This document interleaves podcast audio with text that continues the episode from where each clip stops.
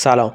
من حمید هستم و در این اپیزود که اسمش عمیق هست به عمق موضوعات مختلف میرم و یک موضوع رو از چند لایه مختلف مورد بررسی قرار میدم.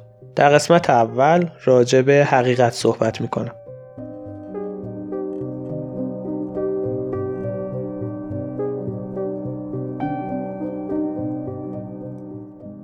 حاطف اصفهانی یه شعر خیلی باحال داره که میگه چشم دل باز کن که جان بینی آنچه نادیدنی است آن بینی. مشخص از این شعر که حقیقت از دیدگاه حاطف اصفهانی یک منبع غیرقابل مشاهده است که در عین حال میشه مشاهدش کرد.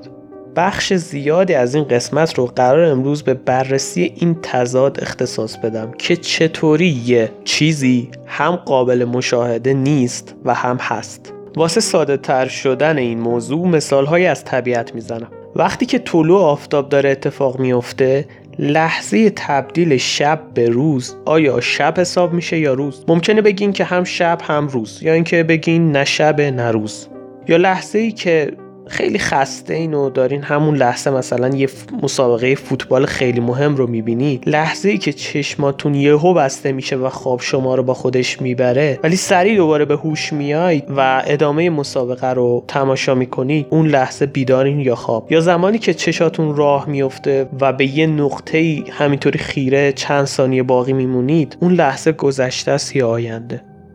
یا در بحث اعداد صفر. یه عدد مثبت یا منفی. ممکنه بگین هم مثبت هم منفی. یا شاید هم بگین هیچ کدوم نیست. هر پدیده ای یه مبدع و مرکزی داره که از اون مبدع همه چیز تعریف میشه و خود اون مبدع قابل تعریف نیست. حالا تمام این توضیحاتی که دادم و توی ذهنتون نگه دارین تا بریم سراغ این که بفهمیم حقیقت چیه. حاطف اصفهانی گفته که چشم دل باز کن که جان بینی.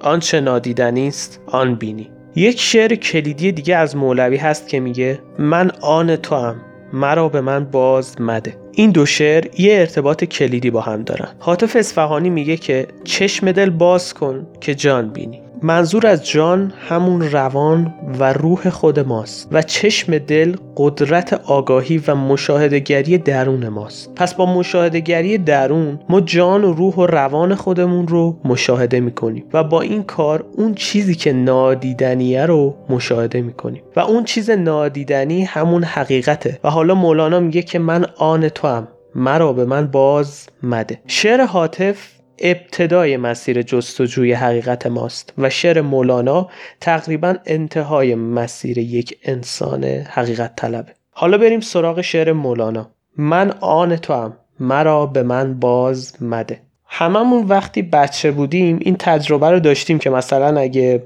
می‌رفتیم خونه یه فامیلی که حالا خیلی واسمون بچه هاش یا فضاش جذاب بود. دیگه دوست نداشتیم برگردیم خونه و هرچی بابا مامانمون می‌گفتن بیا بریم بیا بریم خونه. با گریه و زاری تلاش می‌کردیم همونجا بمونیم. چون اون موقع داشتیم کیف می‌کردیم دیگه. از این شعر مولانا هم دقیقا همین احساسات بیرون میاد و دیده میشه که میگه من از آن تو هم من رو به من بر نگردون پس مسیر حقیقت با شعر حاطف شروع میشه.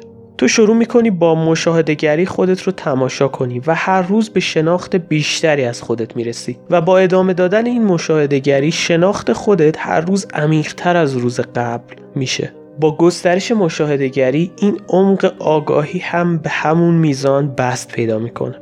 با بست پیدا کردن آگاهی درک تو از صرفا شناخت خودت فراتر میره و شروع می‌کنی هستی و موجودیتی که در اطراف تو در حال رخ دادنه رو بشناسی و با شناخت هستی و مقایسش با جان و روان خودت متوجه میشی که هر دوی اینها یکی هستند. یعنی مرزی بین جان تو و هستی نیست. در این لحظه است که این شعر مولانا پدیدار میشه.